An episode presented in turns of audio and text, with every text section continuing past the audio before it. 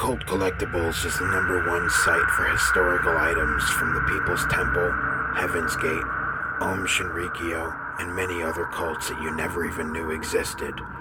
Hundreds of hours of work have gone into curating our collection of unique and one of a kind items from the dark history of these groups. We also have a large selection of true crime memorabilia from such notorious cases as Edmund Kemper, Jeffrey Dahmer, Charles Manson, and many more. We add new items to the site every week and post sales and auctions on our Instagram at Cult Collectibles so visit us on the web at cultcollectibles.org today.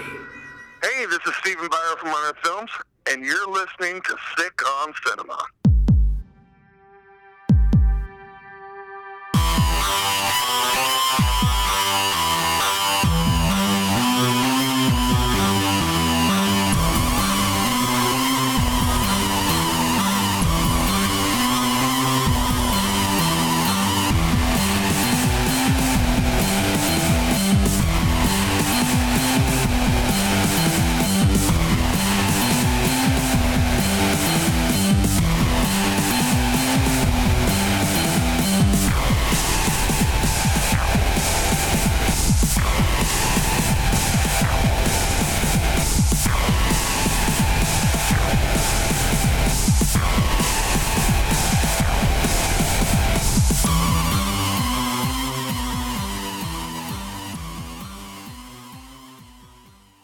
So I guess the best way to start out any of these interviews is just kind of talk about what got you into horror, what got you into movies in general. Hmm. Uh, sure. I think uh, I I can't say this is the definite answer, but um, in terms of what got me into horror, I kind of trace it back to when I was a, a kid. My grandma got me this uh, this German picture book, and um, they're always a bit questionable anyway. it's German picture books, but uh, it was a it was a German picture book called uh, Der Struwwelpeter, which I'm probably not saying correctly, but it's um it's kind of almost like a Grimm's fairy tale esque um storybook of like um don't do this or else this would happen. You know, like if you play with fire, you might get burnt, etc., etc. So it's kind of like teaching kids life lessons. Um, but the the great thing about this this picture book that I got was um, all the kids in this story end up doing the things that they shouldn't be doing. So you have these like young children like burning to death or drowning or starving to death because they're not eating their food, etc., etc. Um, and the one that really kind of stuck out for me and just embedded itself into me was a um, a story called Little Sucker Thumb, and it's a story about uh, a kid who likes to suck his thumb. And his mom always says you know don't suck your thumb because if you do the great tall tailor always comes. And it's, it's all beautifully written in poems lovely illustrations. But anyway the kid sucks his thumb and a man breaks into this kid's house with this massive pair of scissors and cuts his thumbs off. And i think i was about six years old when i received this book from my grandma. Probably not the best present for a six year old kid but um I remember it just scared the hell out of me, but at the same time, it was so exciting. And I just kind of kept reading this book again and again and always being so scared to turn the page just because the idea of this man coming into your home, you know, these really long, long, oversized legs, oversized arms, and a giant pair of scissors, and then just cutting cutting bits off of you. It was just so scary for me. Uh, but it was almost like that kind of started the addiction, if you will. I just wanted to read this story again and again, despite it absolutely terrifying me. And I think that was probably my um my first, I don't know, introduction to horror and where I can trace back to like really loving that whole macabre that's the interesting thing about horror in general. I feel like because it's it's like chasing the dragon. Like you usually like you see something when you're younger and it hmm. traumatizes mm. you in one way, and then from then on out, you're trying to find that same feeling again. Mm. It's like it's it's interesting, like why all this like strive to find that thing that brings us back to that first moment of like really being terrified of something. Oh yeah, it's a very deep and dangerous rabbit hole, isn't it? it really is. Oh yeah, expensive one at times too oh yeah, yeah. And the story you're uh, talking about, like, it reminds me of those uh, books. I don't know if uh, if you all had them or not. Scary Stories to Tell in the Dark. It was just like this um, illustrated storybook that uh, told all these horror stories and stuff. And I remember there was one called The Toe that was Hmm. kind of kind of similar, but it didn't involve removing limbs. but is I, I've never read that. Is that a rarely a relatively recent series that that book series? uh, it's like late eighties, nineties. Oh, oh, okay. No, I, I've not read that. Um, no, I haven't. Sounds sounds like a great one though. I'm just trying to. I'm just sorry. I'm just. I should have uh, looked this up before. I'm just going to see when this book that I got was actually written. This book is from uh, 1845. The one that I was given. Oh wow! It's a bloody old one. Um, but this this uh, the Struwwelpeter, it was kind of the inspiration um for a lot of horror that came on later on, such as like Edward Scissorhands and that kind of stuff. I think a lot of films um, and probably literature as well that we know now took a lot from this book, uh, The Struwwelpeter, and it's a lovely book. I, I highly recommend it. Pro- probably it doesn't really like stand out against like a lot of the horror that comes out today um, because things just get more and more extreme as as the years pass. But uh, for a book from the 1800s, it's pretty fucked up. It, it- yeah. Um, yeah, it, does- it does sound pretty fucked up. I mean, it's removing kids' fingers, so I mean, Yeah. Well, like if you ever have a kid, don't give that to them for their sixth birthday. I don't recommend it. Terrible things will happen. it's like the roots of all like horror like goes back to folk tales. though. It's interesting. Mm, yeah.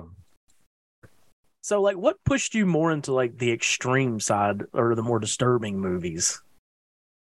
I think um, it goes back to what you were saying. You're kind of just chasing that dragon, keep trying to find the next extreme or the next thing that gives you that scare or buzz or whatever. Um, and when I was a, a teenager, um, I got all my horror from secondhand VHS shops. Um, and, you know, back then, you know, there was no like, and I didn't have any internet or whatever. There's no torrents or there's no nothing to to just stream. So I could only watch what this one shop had, and this one shop was owned by it, it, it was this guy, and he was fucking my friend's mum. So he allowed us to buy all these like X-rated and 18-rated uh, horror movies. So whatever he stocked up on, so, you know, so we got like American Psycho, Texas Chainsaw Massacre, etc., etc. So we, there was no like choosing. You couldn't be picky. You just had to watch whatever, you know, he had. And so I just watched, bought all of his horror films. Um, and then from then, what happened? Yeah, that was still kind of relatively mainstream stuff. And I think I was about 16 when I discovered Takashi Miike. I think I, I, I watched Audition and Ichi the Killer and, and those things, and that kind of got me into the um the Japanese stuff. And then from then I got the internet, and that opened up a whole world of you know trauma to me. And I remember doing the um. Do you remember when there was the IMDb forums? Oh yeah, yeah, they were. That was a great, great source of knowledge. I, I spent hours on those IMDb forums, and I would just talk to other members, and we would do like DVD-R swaps, and we just send each other rips of of uh, films that we had. And there, I got the uh, Daisuke Yamanouchi films like Muzan-e and Red Room, and um, some other like some other just obscure stuff. And I think it kind of just snowballed from there and yeah, and now here we are. what do you? Why do you think we chase these movies? Like, because I know for me personally, it's like when I hear somebody talk about like, oh, well, this X movie is the most fucked up thing ever. I'm like, well, I've got to see this now. Like, what? Why do we chase these movies? I guess there's the the curiosity of the macabre, isn't there? It's the stuff that we don't see in daily life that you know you kind of seek out to kind of I don't know to flesh out the mundane of day to day living. Who knows? Um, but there's, I mean, certainly, I guess, an excitement or a thrill of seeing something that you think that you shouldn't be able to see. Yeah, it makes sense. It's it's Mm. interesting. Again, it's like chasing the dragon, right? You know, Mm, you know, you see one thing and it's like, well, but we all have jumping off points. Do you have a jumping off point? Like, what is too far for you? I I mean I'm not interested in any of like the real gore stuff. I remember watching like uh, Faces of Death and Traces of Death and Faces of Gore. it's quite quite a few. I've seen quite a few actually, but Right. when I was uh, when I was uh, when I was when I was a teenager, um, and I think the first time I saw Faces of Death, it really was just like, wow, I should not be watching this. This is this is very far away from Audition or Ichi the Killer. I think I've kind of dipped my toe a little too far into the water here. but uh but you know i watch them i I don't watch any of that stuff now i'm not interested in it um but the stuff that really i can't stand which i think is same with a lot of people is the uh the real animal stuff like harming animals for films um i can't stand that it's very upsetting and i think there are certain films that I do give a free pass to, such as Cannibal Holocaust, because that is just such an incredible movie. I love it. But then there are still filmmakers who are hurting animals, like now, such as uh, is that Marian Dora guy. Yep. And people love him. People love that guy. And I'm like, are you kidding me? He's he's he's harming animals. You can't do that. This isn't the fucking 70s anymore. Um, so I, I that's kind of the one thing that I just cannot stand and can never really um, forgive. Although, yeah, going back to some films, I do have a slight bias, such as Cannibal Holocaust. That's you know It's- something we've talked about before on the show, where it's like Mm. the longer you stay in like the extreme stuff or horror in general, you do find yourself kind of like being a little hypocritical because like I'm the same way. It's like Cannibal Holocaust, you know, a lot of the like the earth, like pre Cat Three Hong Kong stuff. You know, I'm like, Mm. oh, this shit's so good, but they're killing animals left, right, and center. But this movie right here, no, no, no. You know that Mm. can't, that's not right. But over here, eh, I'll let it slide. Yeah, yeah, it's, it's it's it is a tough one, isn't it? You got to kind of pick and choose. Mm. God, it's also it's also so funny. Like it feels like everywhere we turn, we we go back to Marian Dora somehow. Mm. For some reason, we're synonymous with this guy. I wish we weren't, but we are. he is. I mean, he's a name that does pop up in the extreme horror genre, doesn't he?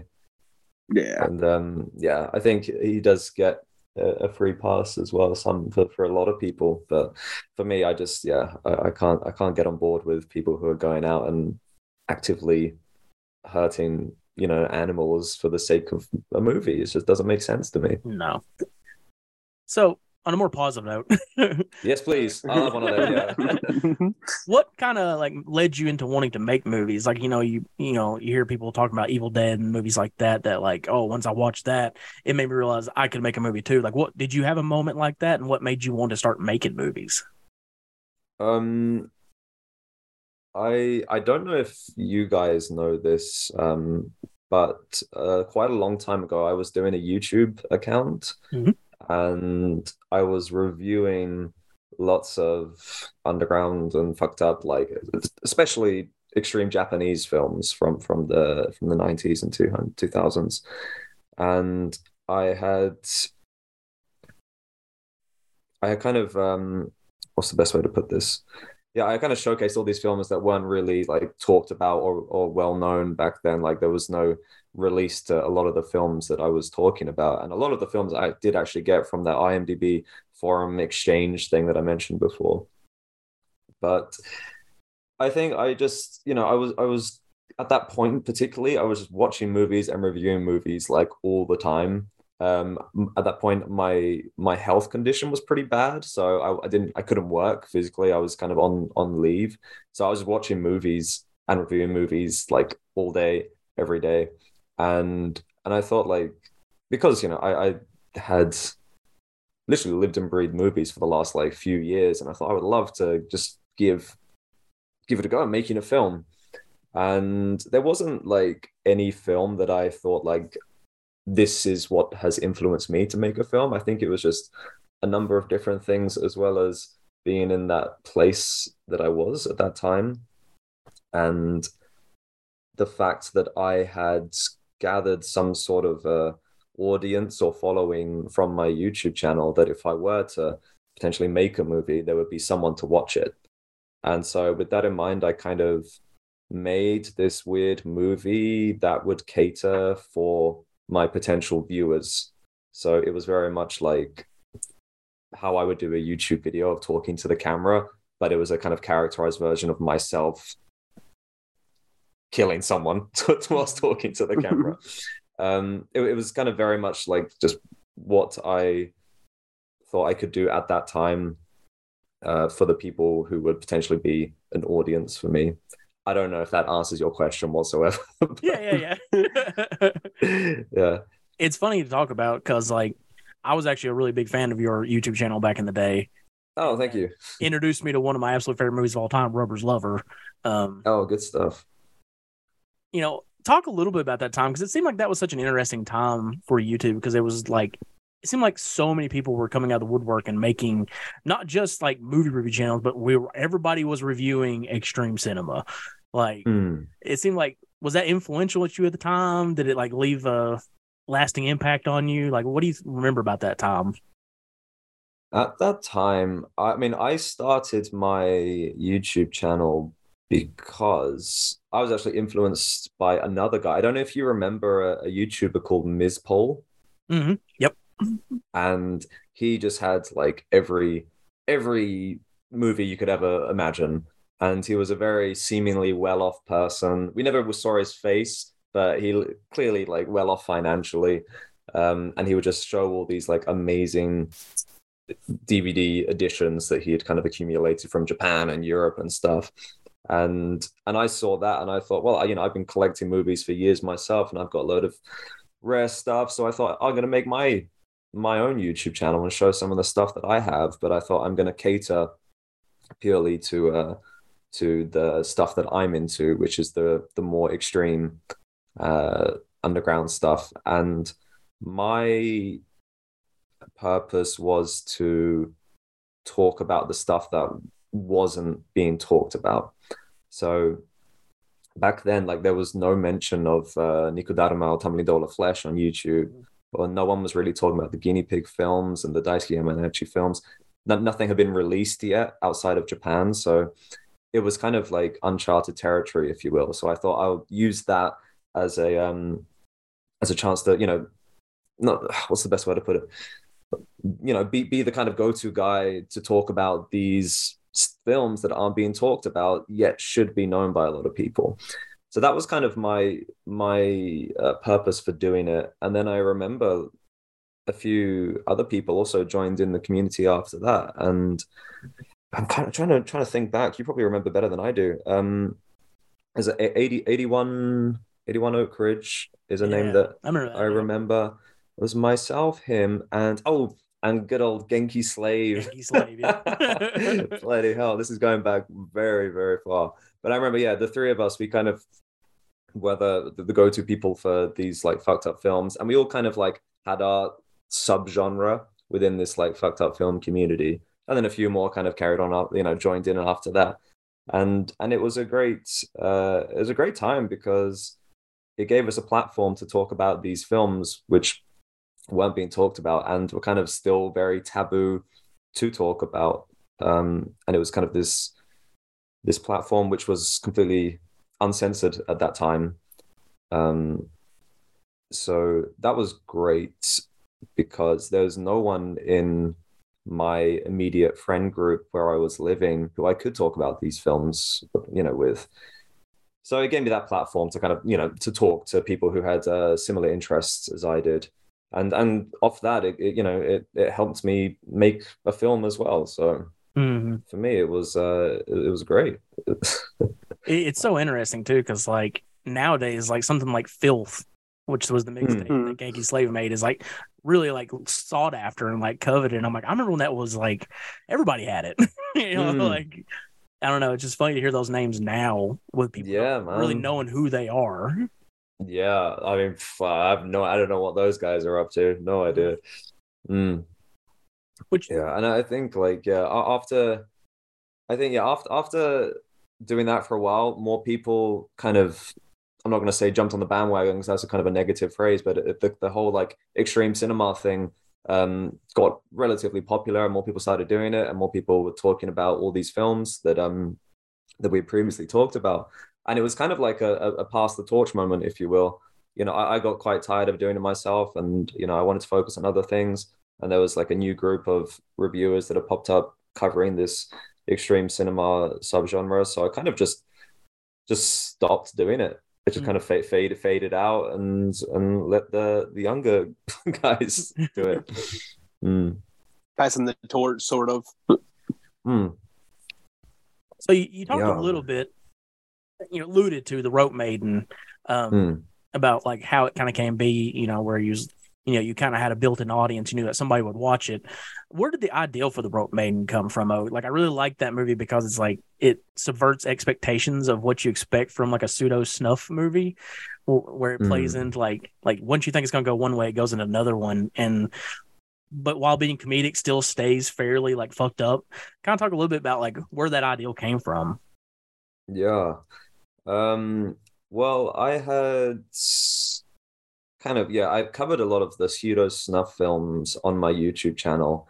And because I was known as being that that guy who does the fucked up stuff and the pseudo snuff stuff on my YouTube channel, I thought if my sole audience is going to be subscribers of my YouTube channel, I need to make a film that's kind of appealing to them. And so I thought it's the kind of pseudo snuff genre is, is is a kind of it's a safe bet and it's a fun one and it's a genre that I'm interested in. So I thought I'll do that. But I'm never gonna make a, a decent enough snuff film that is gonna be able to like rival the ones that are already out there. So we we already had, you know, Niku Daruma and August Underground and Flowers of Flesh and Blood. And there's no way like me, this guy with like no money, no filmmaking experience or whatever, um, is going to make a film like that. So I thought I could shift the focus onto something else. So instead of it being focused on the gore, I thought I would have it as like a, a instructional video, something completely ridiculous. Um, make a bloody human chandelier, whatever that means. You know, it's something so so stupid. So instead of it being like a really fucked up, brutal, gory film, I thought I'd just do a very silly one, uh, but still keep that dark um, snuff aspect in there. And the the the reason that that whole how to tutorial video came around was because, like I said, it was made pretty much solely for my subscribers. So, like I was doing on my channel, just talking to the camera, I would do the same thing. Um, so it's kind of just yeah, it was it was a um, characterized version of myself doing what everyone was kind of used to seeing me do on on YouTube. And the way that the the Japanese fake advert things came around was going back to the uh, IMDb stuff that, that when I do the the DVD exchanges, I would just get loads of like rips of whatever. And there was always these adverts or trailers of things like before movies or in between movies or whatever. And I'd never any idea what was being said. And I thought, well, this is fucking nuts. I want to know what this is, but I don't understand it. And it's kind of relevant to what I'm watching, but it's kind of not. Uh, I don't know. Either way, I'm interested. And I thought it'd be interesting to kind of like splice my film with these odd adverts of things which like you kind of get what's going on, but you also have no idea what it is, or even if it's related to what I'm watching. Mm. So there's, there's, a, lot, there's a lot of ideas, probably too many ideas, all like mushed into one, what, like 17 minute movie. It- I think it still works pretty well too because I just watched it mm, like last night and um, Oh, I'm sorry. no, no, no, it's, think it's really good. I really do. because like it's very comedic and it's really funny but then you'll have these like kind of quieter moments that kind of let you sit in the moment that actually Hmm. i think are very effective and work really well Thank you very much. i particularly really love the, uh, the moment where um, you had the lady pulling the rope and the rope's blurred you know kind of Oh, going back to God, the kind of you know some of the japanese fetish stuff i really like that i thought it was really funny That that was that was very uncomfortable to film because I didn't tell her that I'm gonna blur it and it's gonna look like a penis. And I was, I was like, yeah, just just just pull this rope. She's like, what do you mean? I was like, just put it, just put it. yeah, it was, it was uncomfortable. it's like uh, one of my f- favorite moments in the whole thing is the whole thing with the the baby. That Oh, oh my yeah. god, I- I'd laugh so hard. Thank you. Uh, on That the DVD, there's a um, a cut of it called "The Human Chandelier." Where did that come Mm. from to kind of recut the movie and do it? I um the Japanese stuff. Sure. Um, I, I mean, it was out of print for a very long time, and I and lots lots of people kept asking me about it, and I thought, okay, I should probably re-release it. And I was looking for kind of things to beef up the disc a little bit, and I was back home in England, um, and I found um all of the DV tapes that I shot it on, or most of them, not all of them for some reason, but um. I redigitized it and I thought like kind of just for a extra feature uh, for the DVD to kind of recut it as uh, and present it as if it was more of a kind of a straightforward pseudo snuff film as opposed to like a, a goofy comedy. Um, and yeah, it was just something to kind of beef it up, beef up that uh, that that uh, DVD edition. But yeah, I had the the original cut, the Rope Maiden, and there was a lot of things that I wasn't really particularly happy with um, when I completed it. So I thought just to see what it looks like in a new light, but as well as leave the original one as it is. Mm. So there's a bit of a gap between that and the um your next one, but I want to talk about uh it comes afterwards, but I kind of want to save the difficulty breathing for like kind of a main event kind of thing. Your Sure. vending machine shorts. Oh yeah, that's silly. I really, really like those. Um I am a man from East Tennessee who can barely speak, so I, I will probably will butcher them. Oh, don't worry, don't worry. um, where did the ideals for these come from? Especially the one where the guy turns into poop. I, I really love that one. The- yeah, the um, do do you know the manga artist called uh, Shintaro Kago? I'm not sure. you, you you may recognize his artwork. It's it's very like pop manga like, very grotesque, lots of deformed girls, fucking trains coming out of their head and shit. I Hmm. think uh, yeah, but very poppy. Anyway, he does a shit film festival every year in Japan. And um, what that is is a film festival where all the films uh, have the theme of shit. I think he's got he's got a fetish. He's got something going on. That guy. So um, every year in in Tokyo and Osaka and sometimes Nagoya as well, he does a, a, film festival and he just like asks people to submit these shit theme shit themed films. And just just to, just for clarification, this is not like real shit scat films. Like Hmm. real shit is not allowed. So it's it's all props and most of them are comedies, the films that get submitted. And I knew him um, as a as a manga artist from from before. When I found out he was doing this film festival, I was like, oh, "This is wild! I got to go to this." And so I went. I went to his film festival. It was very fun. I think I went two years in a row. And then my mate, who I went with the second time, we were like, "Dude, we should make one of these shit films to to submit to this festival." And um, and that was it.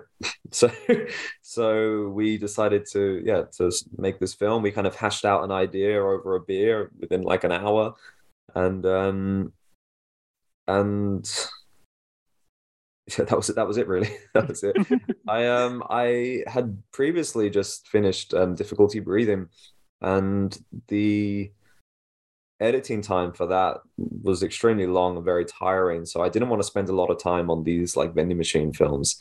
So I kind of set myself a, a limit. I was like, I'm going to make it in a day. So we spent half a day filming and then half a day editing.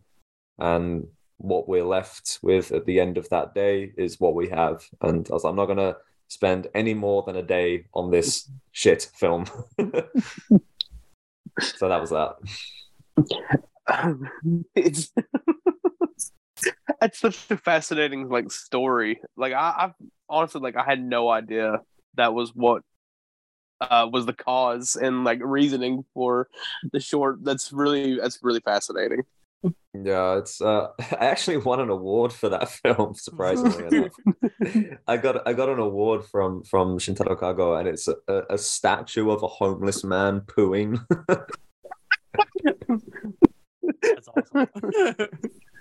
That's the o- the only award I've ever got is is for that shit one day project. Something I do want to bring up is in the editing aspect of it. Like the further the days go on in the short, like Mm, the music like slows down yeah. until it was like a crawl, and it's I don't know. I, I think it's a a really interesting aspect of it. What, what was the idea for that? You know what? I don't even remember. Um, the- where did the idea come from? I, I can't tell you, mate. I don't know. We, we, we were just having having a couple of beers, and we thought, what would make a fun shit film?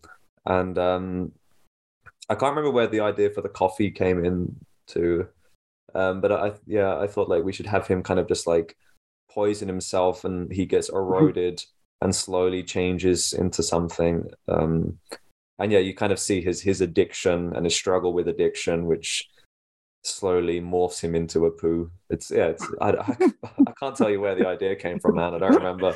It wasn't one that was really that thought out. So yeah. fair, fair enough. Hmm. I don't know. I, I could see why you won an award for it. I really dig it. I, I was laughing my ass off when I watched it. Like I like Matt. I really love the aspect of like the song like slowing down, but it's still this like joyful song, and he's like kind of happy. He's like, oh, I guess it's good. I don't know. At the end of it, yeah, it really works. Yeah, thanks. Um, Yeah. so the other one is, uh, and again, I'm probably gonna butcher this, but Jahanko is it? Oh yeah, yeah, that was the other one. Yeah. Hmm. yeah. Where'd the ideal for it come from? That that one I can probably pinpoint a little bit better. Um, you you've probably heard about the incredible vending machine culture that Japan has. Yes. and I became obsessed with vending machines after I moved out here. And there's a vending machine for everything. It's incredible. Everything you could ever want, there's a vending machine for it. And so I would just like maniacally go around like photographing all of these vending machines. Not like not like bog standard ones, like the cola ones that you get everywhere, but like weird ones. And so, you know, you might get vending machines with fresh bouquets of flowers or like umbrella vending machines or fresh apple vending machines. You got battery vending machines. You got everything. And then of course you got like girls' panty vending machines and things. Mm-hmm. so I would just go around like finding all these obscure vending machines that I could find. And it kind of became an obsession for me. And I thought, wouldn't it be interesting to have a film about a guy who has a fetish for vending machines and and yeah, loves it as if he would a woman. There is a moment Yeah. In this- bring this up too. Okay, yeah. Where s- someone just stops by the vending machine to use it. Was this Hmm. something that was planned or did this just happen? Oh, that's just that's just the guy. He's just the customer. Yeah. He just rolled up and yeah, we don't, I don't know who he is. I didn't ask if he can be in my film. I just just whacked him in and yeah. he just turned up. I just kept filming and then that was that. I'm, I'm so glad you did because it's hilarious. It's really funny. Yeah. Yeah. I, I kind of like thought the, that's what uh, it was. Mm, the the guy, the main guy in that is great because he kind of he doesn't fully break character when Mhm. the guy rolls up, which I, I love him for. He kind of he's still he's still looking at the the vending machine whilst the whilst the uh, the old man is buying whatever drink he's buying, and uh, and then just like swoops straight back in after he's gone. Um, so that was kind of a a miracle.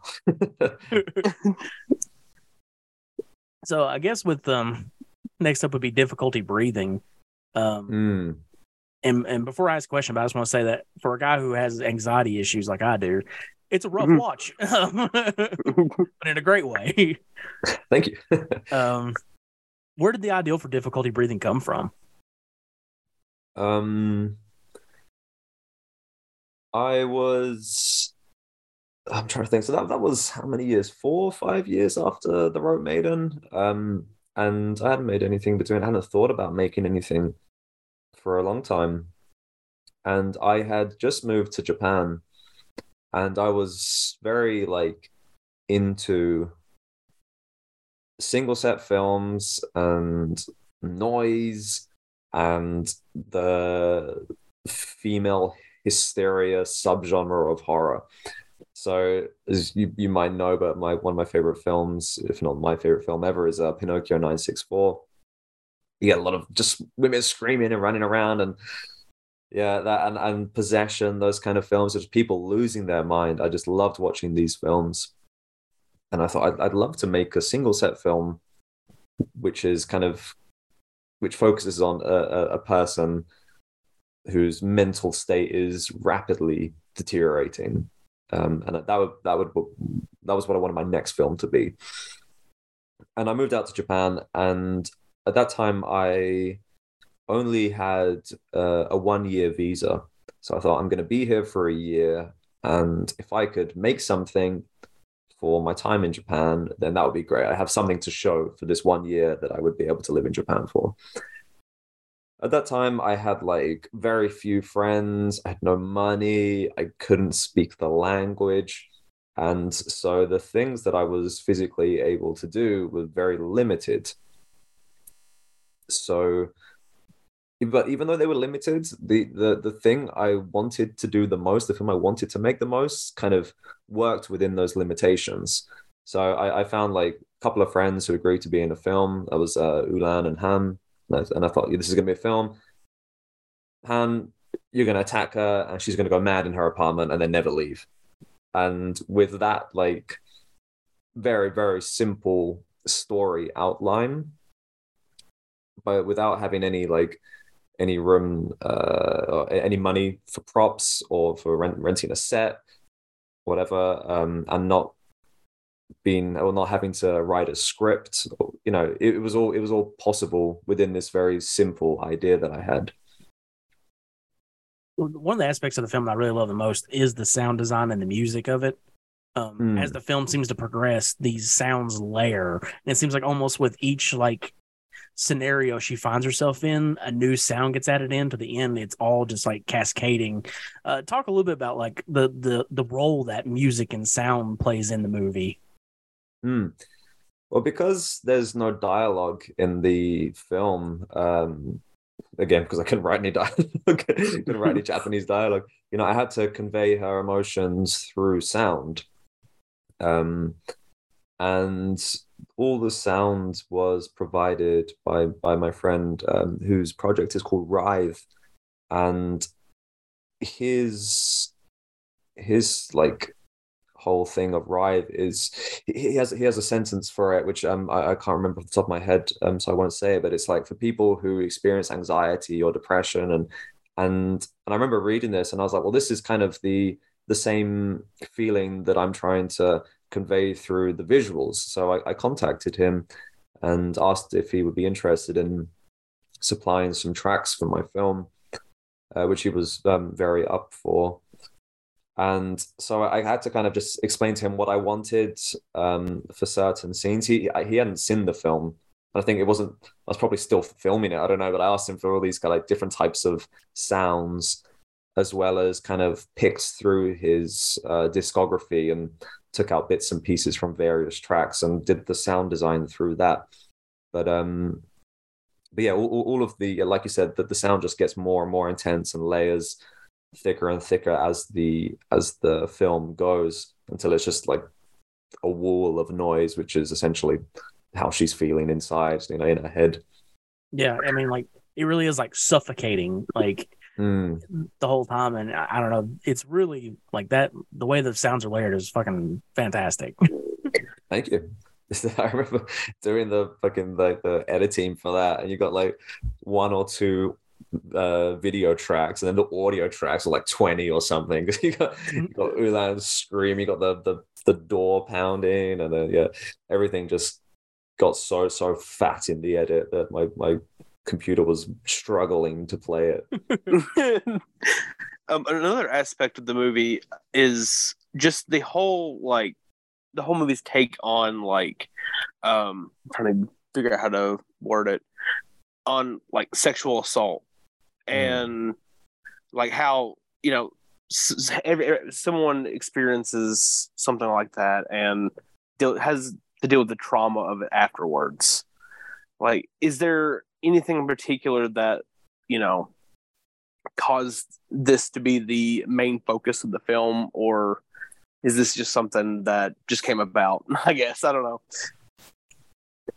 Um for me, the film is not the, the focus wasn't the sexual assault; it was the the the, the trauma after. So, I think, yeah, I mean, yeah, we we we learned later that it was a sexual assault through through her, you know, having a, a miscarriage. Um, but the yeah, I did. I didn't want to focus on the on the assault side of things, um, because yeah, this we see glimpses of it at the beginning, which is you know quite a a, a vicious attack. But um, for me, the the focus of the film was was it was the mental side of things rather than the the physical side of things.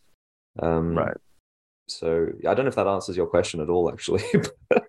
yeah, I don't know if I, did, I didn't want to focus. I don't know if it was really a question more of me just like bring something up, but I don't Hmm. know.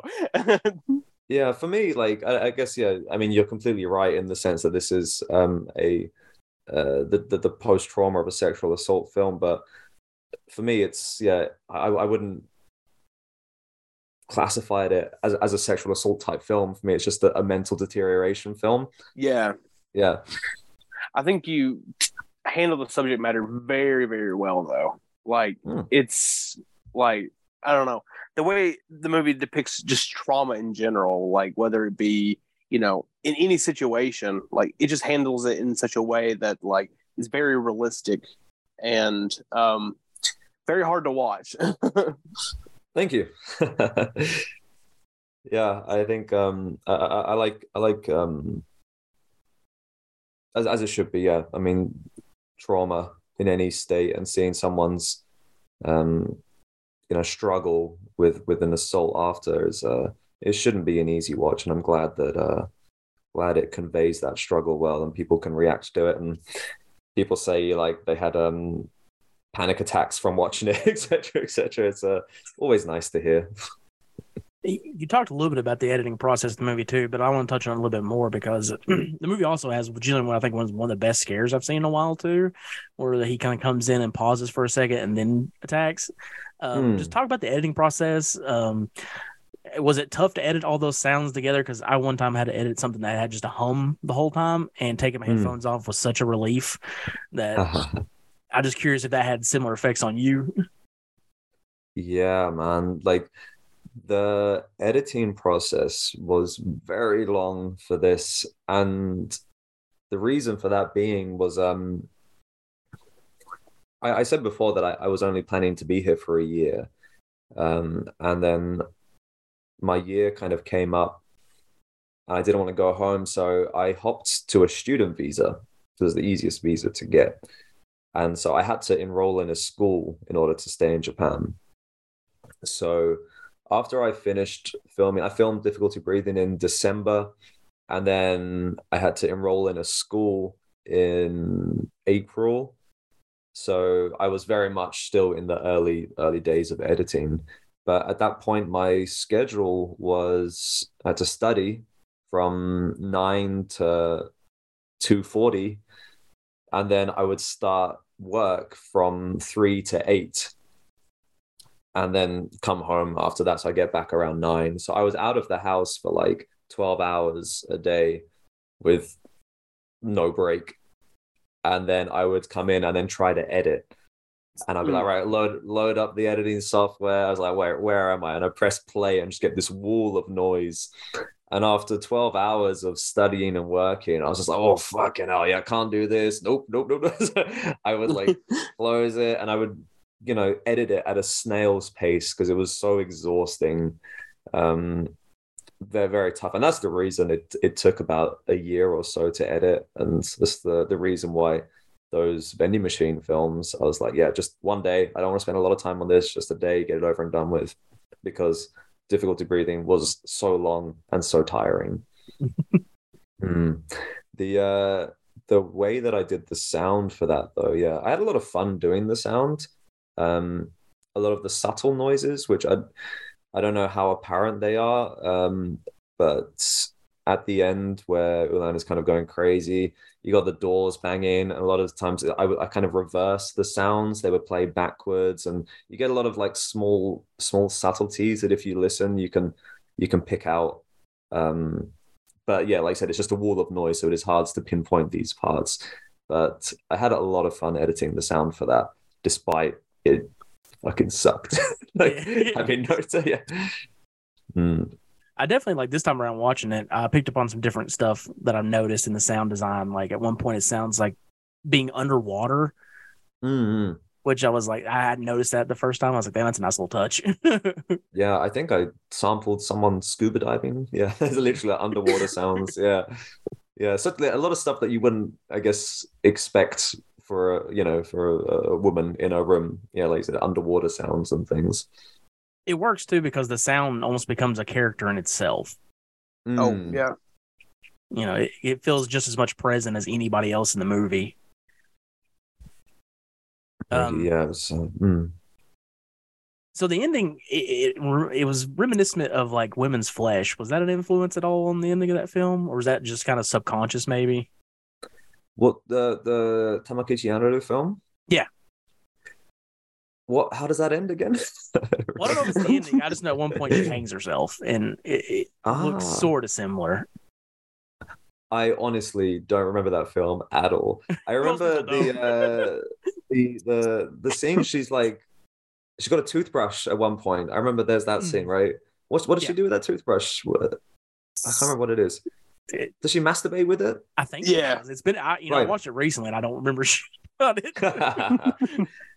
I watched that going back to when I was doing my YouTube stuff, and I so more way more than ten years ago, and I've not seen it since. So I, I'm gonna say no, it didn't influence me, but who knows? It it may have been a subconscious influence. Cannot tell you. Yeah. um, yeah, I don't know. I just, I was just curious because it may just because it was on my mind because we did just watch it not too long ago. So when I was watching, Mm. I was like, oh, I wonder. But but a funnily enough, yeah, I, I'd like to rewatch it actually. Saying that, I've got the fucking VHS in the bloody cupboard from the, the massacre one that put out, but it's Holy I've not watched it yet. Um, but um, yeah, funnily enough, you're not the first person to draw comparisons to that film. Um, someone, um, I think it was Sam Hell who does the Baroque House stuff. Mm, yeah. He um, he he said about the the bathroom and how the bathroom is the same bathroom in difficulty breathing as in red yeah my red guts i was like oh bloody I, could, I couldn't tell you mate but i guess it's a pretty bog standard bathroom for apartments that were built in Mm. that era Mm. So something I will say is I, I watched it. I rewatched uh, Difficulty Breathing last night, and um, I I did not have it in me to play it loud like it says on the on the on the case. Just I had to play it at a medium volume. just wa- wa- watch it on mute it's fine I do love that too. Where'd that come from? The, the whole thing, like, play it loud. Uh, I think going back to what you said, how the the sound itself is is also a character, and to really get the the full immersive experience, you got to watch it at a at a loud volume, and uh, so I thought, yeah, something just play loud um, in a in a Tetsuo esque Mm. writing blaring across the screen will be a a decent enough intro, as well as you know a, a nod to one of my favorite films and big influences, Tetsuo. So next up would be uh, Sound of Summer. Talk a little bit about that. Mm. You know, where it came from. When can we see it? When when is it coming out? All that jazz. Yeah. The Sound of Summer is my, I guess, sequel to Difficulty Breathing. It um it follows a lot of the same or similar themes of mental deterioration and using sound as as as a uh, as a form of expression for that.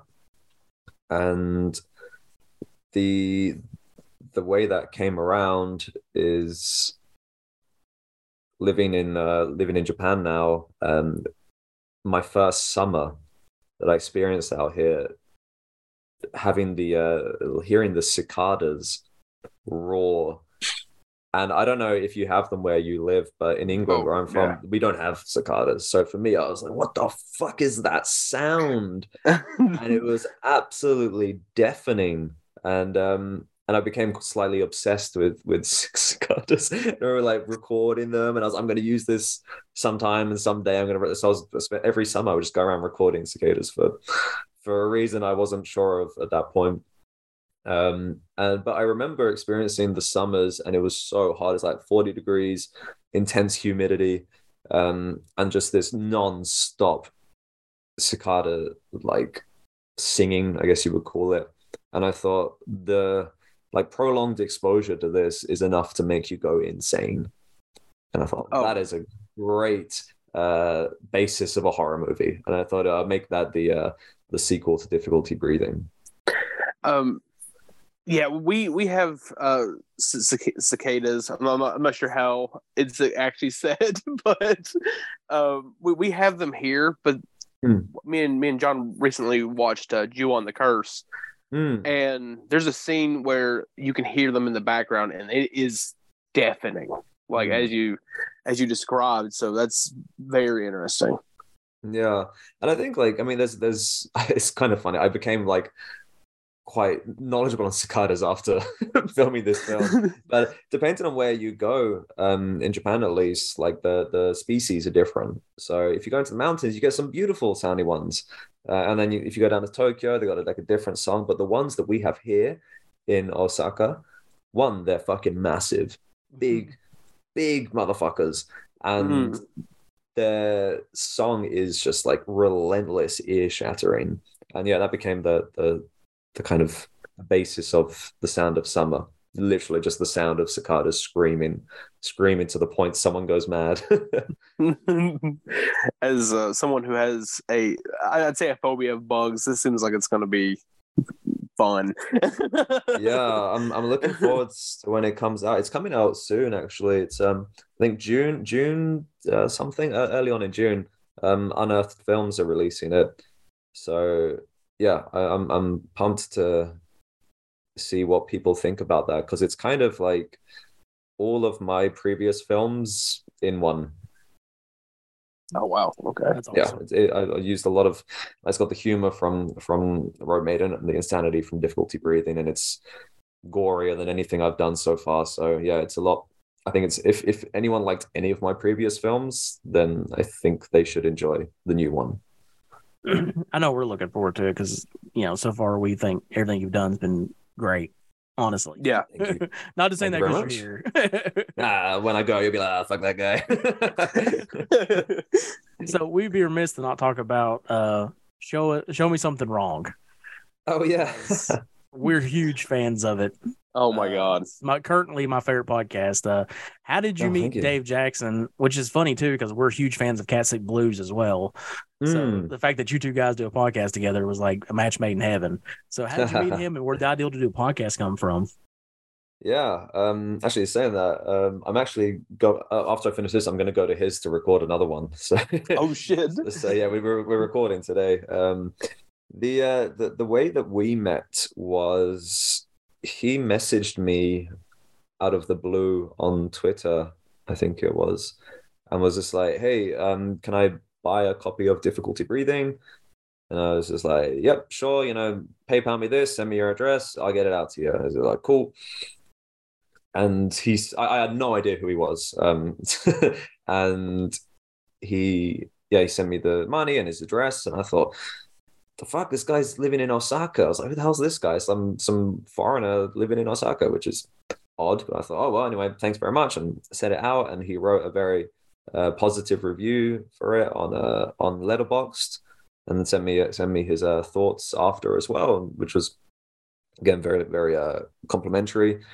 And and then we were like, yeah, we should, you know, we should grab a beer at some point. And I think we didn't actually meet until about six months later. I was kind of going back and forth between England and Japan, and we met just as the uh, COVID 19 pandemic was kicking off. Mm. So, um, but we met and we kind of just, you know, hit it off immediately. We were just like, oh, you like this fucking film? I love that film. Like that film? He's like, yeah, you know, like two two guys, you know, just talking about their favorite movies. Um, and throughout the whole of the pandemic, um, I don't know what it was like in the States, but everything here in Japan was shut. Like there was no lockdown. So we were able to leave the house or apartment or whatever but there was no restaurants running. Um, so or no bars running, so you couldn't go out for food, couldn't go out for drinks.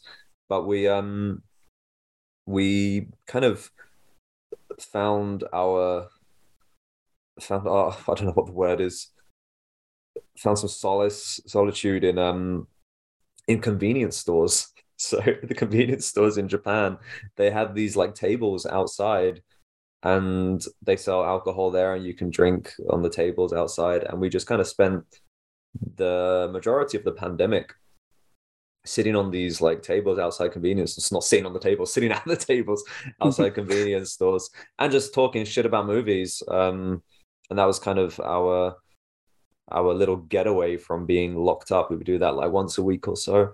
And yeah we would always just talk about movies lend each other movies recommend each other movies. Um and then one day Dave was like yo we should do this as a podcast and i i had previously no interest in doing a podcast. I'd never thought about doing a podcast in my life. But we kind of just had this dynamic where we would just lend each other films and recommend each other films. And the both of us being re- very knowledgeable on films, but even so, we we both had these little like pockets of knowledge that the other one wasn't aware of. So it became a good basis um, of sharing things back and forth. Um, and yeah, that's kind of how it came around. He kind of just just recommended it, said we should do this, and I thought, well, why the fuck not? Yeah, it it's a great podcast. Uh, I love the format of it, and I also hate Duck! The Carbine High Massacre, so I love that. I'm glad someone bloody agrees with me. That film Oh my sucked. I went on like a 20 minute rant about how much I hate that movie on the podcast. So, the, you know? That's probably one of the films that I kind of reflect on the most that we've covered, like because I absolutely hated it. But at the same time, I, th- I I was like, well, you know what they were doing was was pretty pretty wild, and I feel like they achieved everything they wanted to do. So I think it was a successful film Mm. for what they were trying to do, and I think for what they were doing, it was good. But I absolutely hated it. yeah, I- whole- yeah, my whole thing was like, it can be as offensive as it wants to, but it's supposed to be funny, and it's not, and that makes it miserable. Yeah, there's nothing worse than a not funny comedy. Yeah. I also think about the movie a lot, and I think about how I try to defend it on the show, and I regret that decision. yeah, yeah. I'm not going to be revisiting that anytime soon. Don't blame you. But um, what's next for you? Do you have any ideals? Is there anything in the pipeline, or is it time to take a break? Or Well, um, The Sound of Summer that took me like four years to make, so way too long. Uh, I think because I was kind of going back and forth between England and Japan, and then the pandemic rolled around, everything just kept getting delayed, and eventually, yeah, it took me like four years to make, and that's fine because I'm happy with the product. You know, I, I put a lot of time and effort into it, so it's fine that it took a long time to make. Um, but now that it's done, like I just don't want to do anything for a long time. I just want to focus on screening that, or yeah, getting that shown to as many people as possible. Try to get some more like distribution deals, etc., etc. So yeah, I, I want to take a break because I know whenever I start like writing something or I have an idea, like all my focus goes to that and i end up not sleeping for mm. in this case four fucking years so i spent the last four years extremely sleep deprived so now that that's done i can finally sleep again so i'm not you know looking to start anything new anytime soon fair enough. Yeah. um, just a general kind of question, like. Hmm. Do you keep up with like underground horror nowadays? Is it something that still interests you? Yeah, um, not as much as I I did before. Um, there are some, you know, indie indie directors that I, that, you know, currently currently active indie directors that I that I follow and I, I love their output. Uh, one of them is uh, Joe Meredith, Mm-hmm. and um, Yeah. another one, Torin Langen is um, I don't know if I said his name right, who did uh, three Dead Trick or Treaters, um, I, I I love those guys' uh, output, and they're doing something very different to a lot of stuff that's coming out in the uh, underground horror community. So I, I do follow a few people, and I'm I'm very keen. I'm always keen to see what's new, what's being, what's coming out.